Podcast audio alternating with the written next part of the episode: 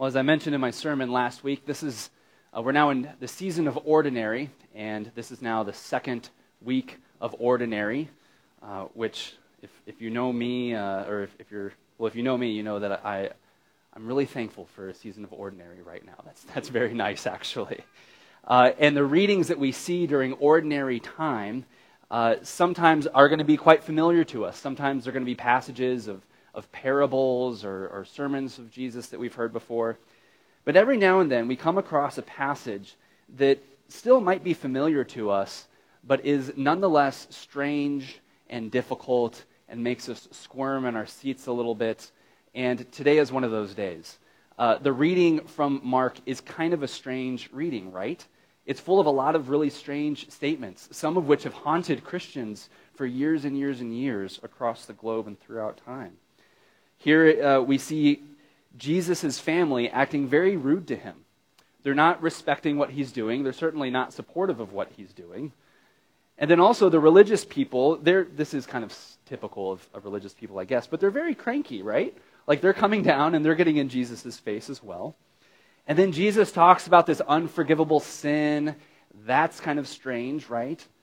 And then to kind of top it all off, Jesus is rather rude to his own mother and to his own brothers. So, what in the world is going on in this weird and strange passage?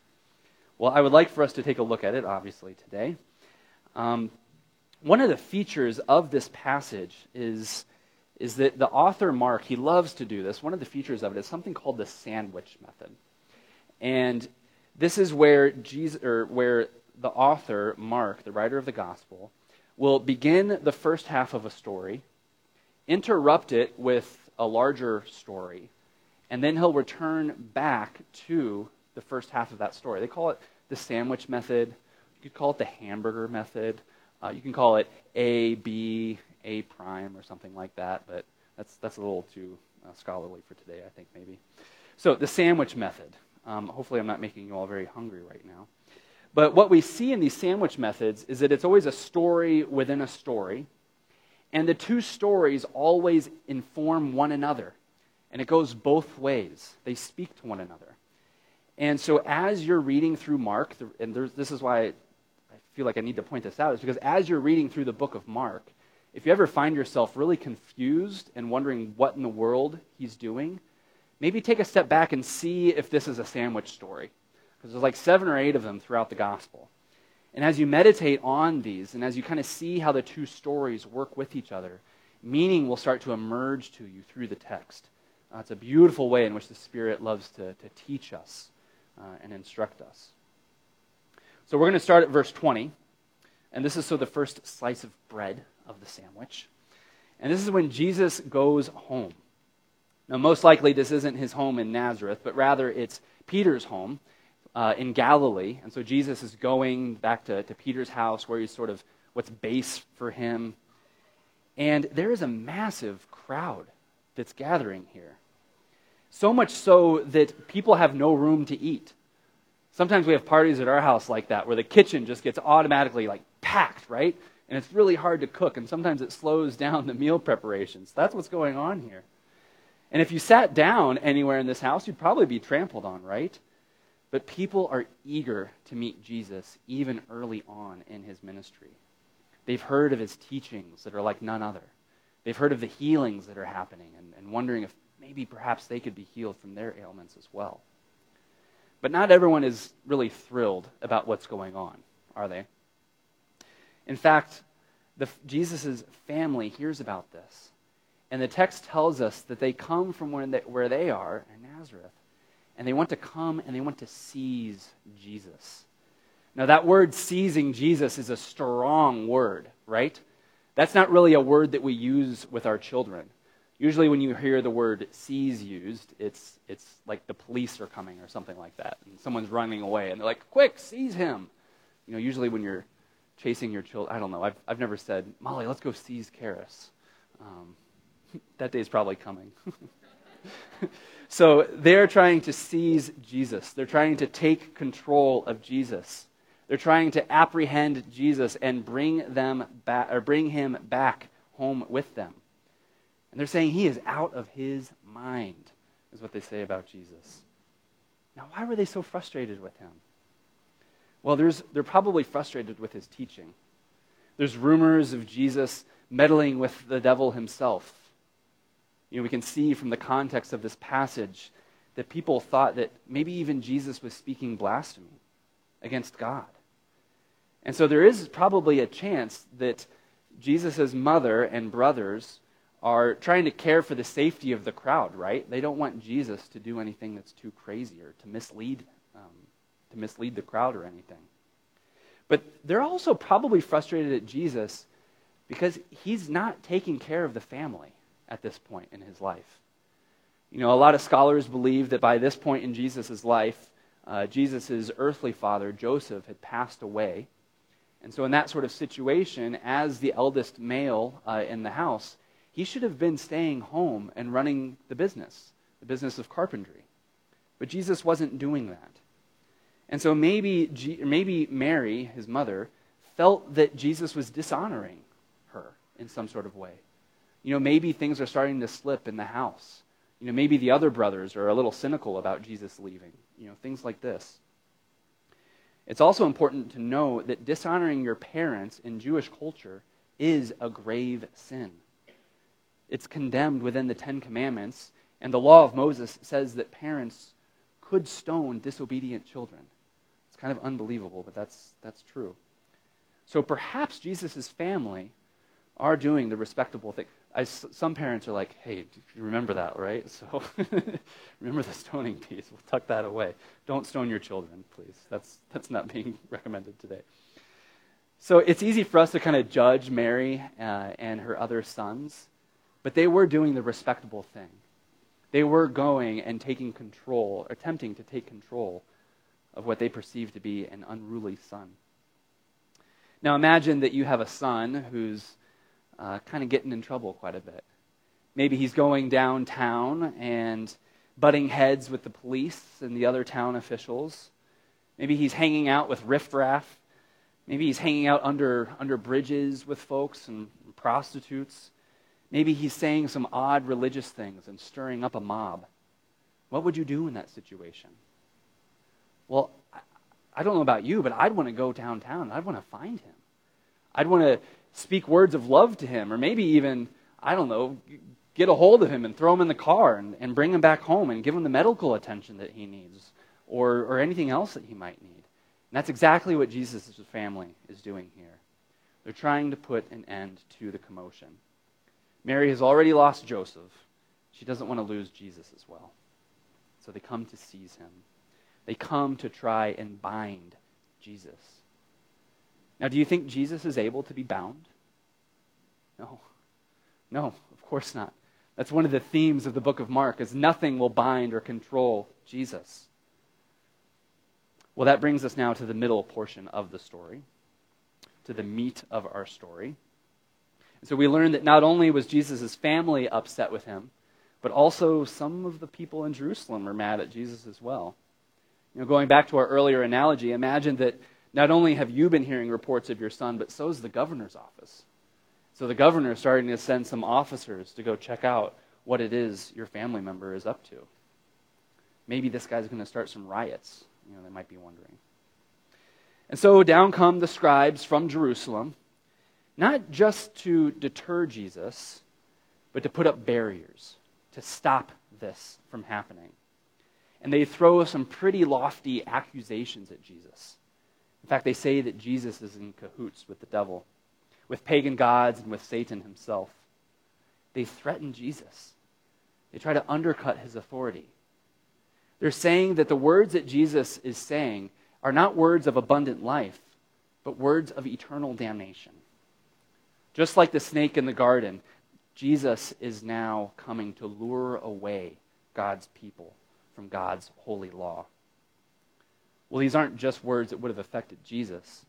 These words would have affected the crowd and everyone who was there as well. They would have been guilty by association. Now, what they were saying was, like I said, it's not just indicting Jesus, but it's indicting everyone else who was there. You know, if you yourself were there, you would have gotten the impression from the scribes that you would be unclean just by associating with this possessed man. You would have been unacceptable and unwelcome at temple worship. You would have been barred from getting any job by any law abiding Jewish person. Don't side with this guy, the scribes are saying, or your eternal soul is in danger. So this isn't just smack talk from the scribes, these are serious accusations.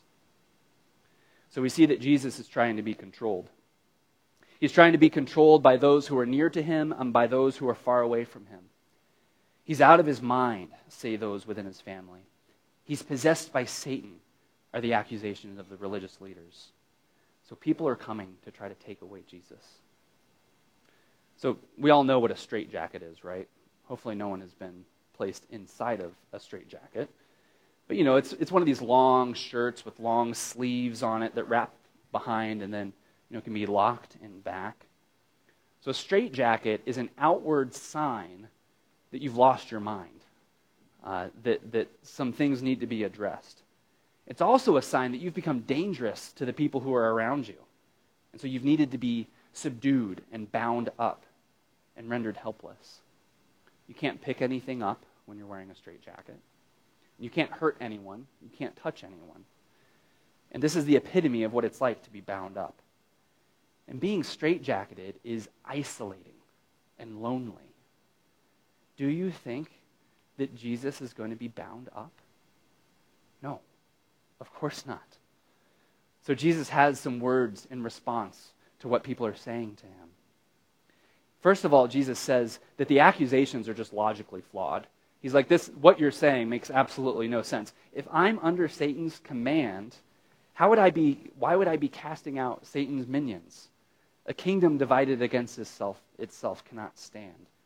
Likewise, Satan, if he's trying to hold any power in the world, he's not going to be um, engaged in some sort of civil war. It's nonsensical for Jesus to be in cahoots with Satan, right? And this is exactly why, a few verses later, down in 28, this is why Jesus brings up the subject of blasphemy. Uh, John Wesley, I didn't write down the quote, so I hope I get this right. But John Wesley said something about how every Christian, or a significant number of Christians in every nation across the globe, have, have felt condemned by this verse. And they've wondered, many pious Christians have wondered about whether or not they've committed this unforgivable sin. But what the unforgivable sin is here that Jesus is saying is that Jesus is, is con- animated by Satan. When in reality, Jesus is God clothed in flesh. He is sent from the Father and filled by the Holy Spirit. Jesus comes to bring order to our chaos. So when the scribes say that Jesus is possessed by Satan instead, this is a really big deal.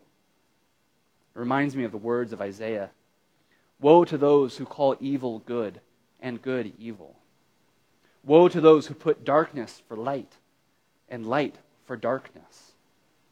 You see, this is unforgivable because what they are doing is they're saying that the Holy Spirit is actually evil, that the Holy Spirit is Satan himself.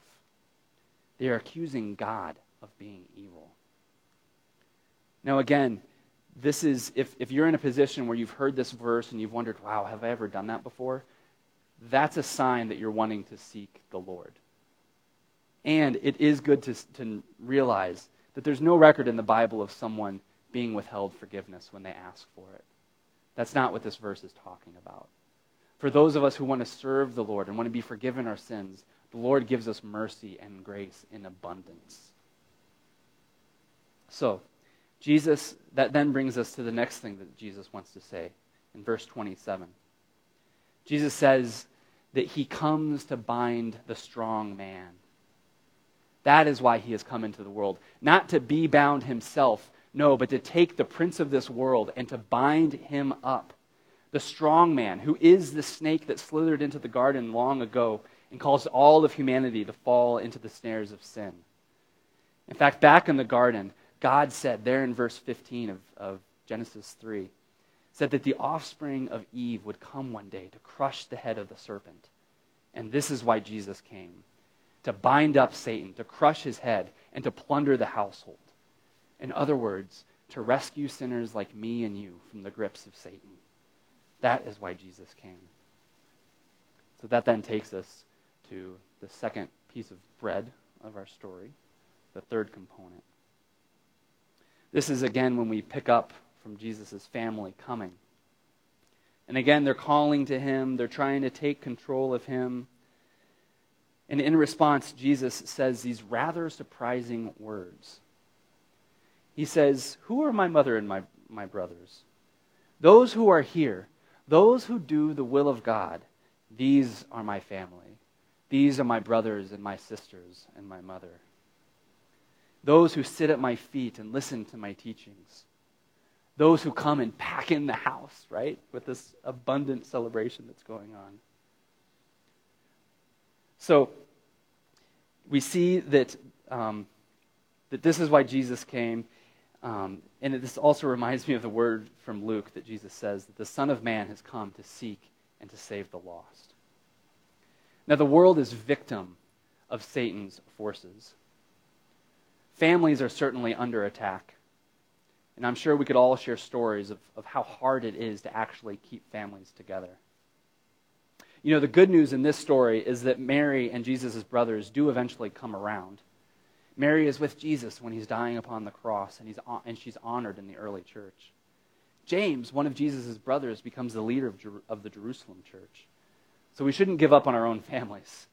Not all is lost. And it's com- but it is comforting to know, right, that Jesus even struggled with his family a little bit.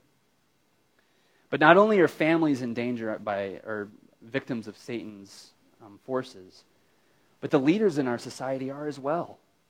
At a, mim- at a minimum, they're confused about Christianity, but at most, they are accusatory and malicious towards Christians.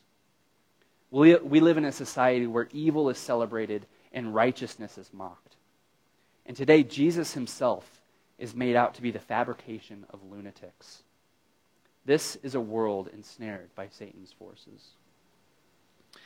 So, something fun happened this week. Um,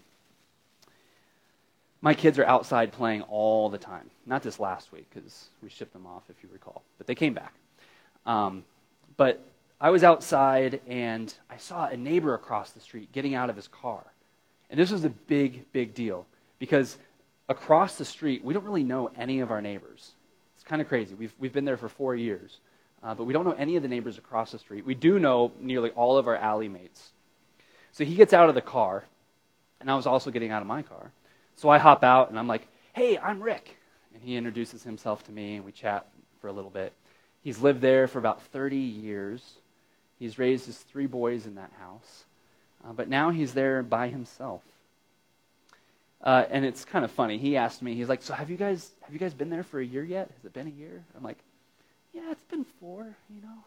And he's like, uh, oh, oh, okay. Like, do you um, do you do you have a, a child? I think I've I've seen a child uh, of yours? I'm like, yeah, we've got we've got three daughters, you know, and uh, so it's just I know that that whole row of homes are just very similar to my my new friend here.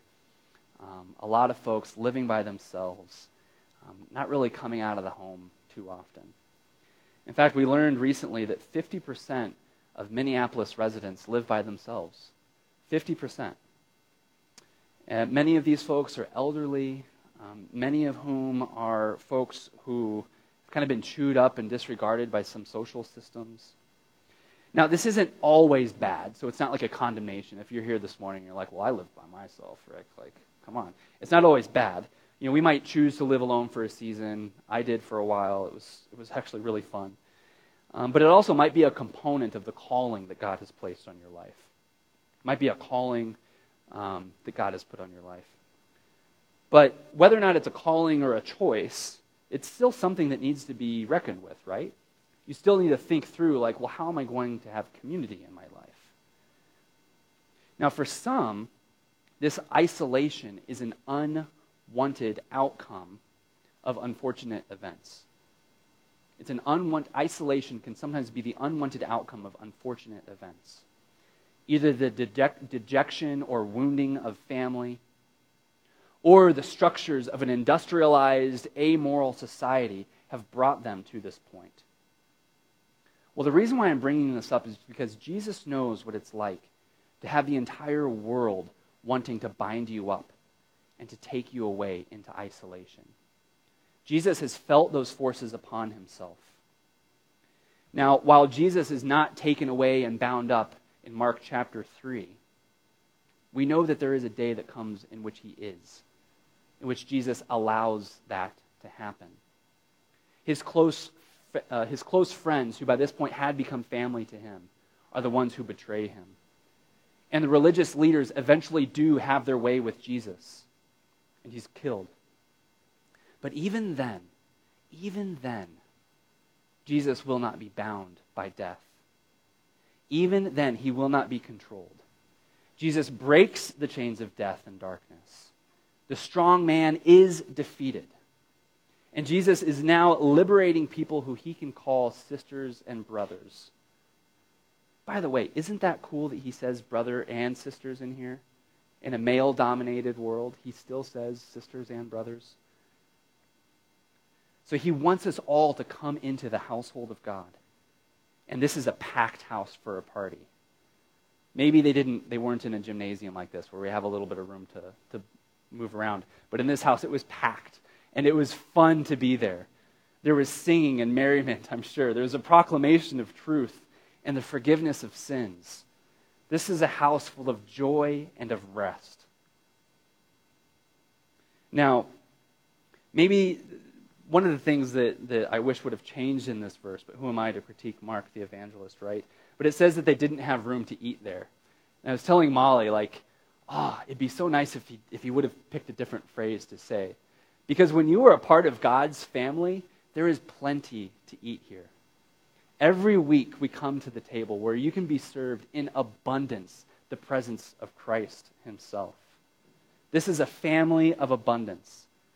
So I invite you this morning to come to the table, brothers and sisters, to the table of Jesus Christ, and let us feast with him as people, as people who have been unbound and unchained from the snares of Satan, and come and now live a new family life with Jesus. In the name of the Father, and the Son, and the Holy Spirit, amen.